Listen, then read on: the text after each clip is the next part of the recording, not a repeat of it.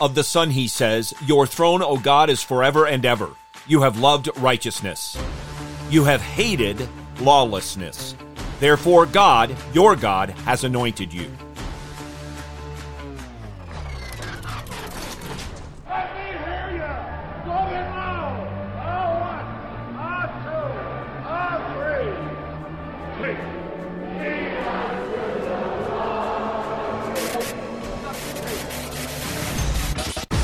Welcome to In the Bullpen Up and Ready, a ministry of developing contenders.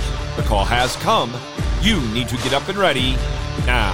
And look who's coming up.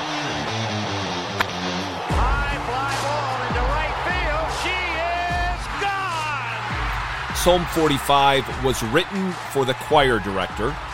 According to Shoshannim, it is of the sons of Korah, a maskil, a song of love. This is a royal wedding song celebrating the king's marriage. While this may have been used in many royal weddings throughout the history of Israel, I believe it points us to King Jesus. This song proclaims the glory of the Lord Jesus Christ and his marriage to his bride, the church. The psalm opens with these words in verses 1 and 2. My heart overflows with a good theme. I address my verses to the king. My tongue is the pen of a skillful scribe. You are fairer than the sons of men. Grace is poured upon your lips. Therefore, God has blessed you forever. Our text is a declaration of heartfelt delight in the king. As we read through this psalm, we see that he is a conquering commander and righteous ruler. And he is one who has a beautiful bride. He is one worthy of perpetual praise.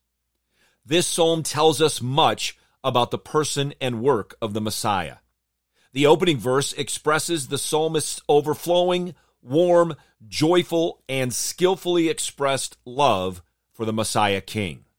Verse 2 follows up by addressing this most fair and gracious King. King Jesus is perfectly and eternally beautiful and blessed. In him, we see all the fullness of the Godhead in bodily form. He is the fairest of all in his person and in his work. From his conception in the womb of the Virgin Mary to his birth, his life of perfect obedience, his substitutionary atonement, resurrection, ascension, his pouring out of God the Holy Spirit at Pentecost, and in his coming again to judge the living and the dead, he is the fairest among 10,000.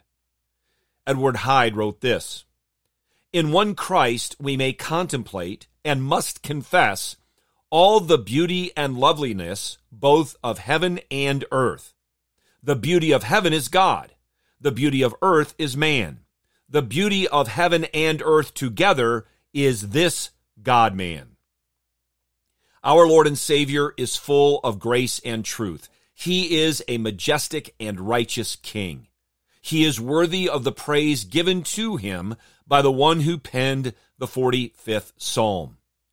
And he is worthy for us to give this kind of praise to him, for us to have a heartfelt delight in him and a love for him, to love nobody and nothing more than him, to be subject to our bridegroom in all things and at all times, always remembering he loved the church and gave himself for her. Get your eyes up, fixed on Jesus, the author and perfecter of faith, and be ready to deny yourself, take up your cross, and follow him.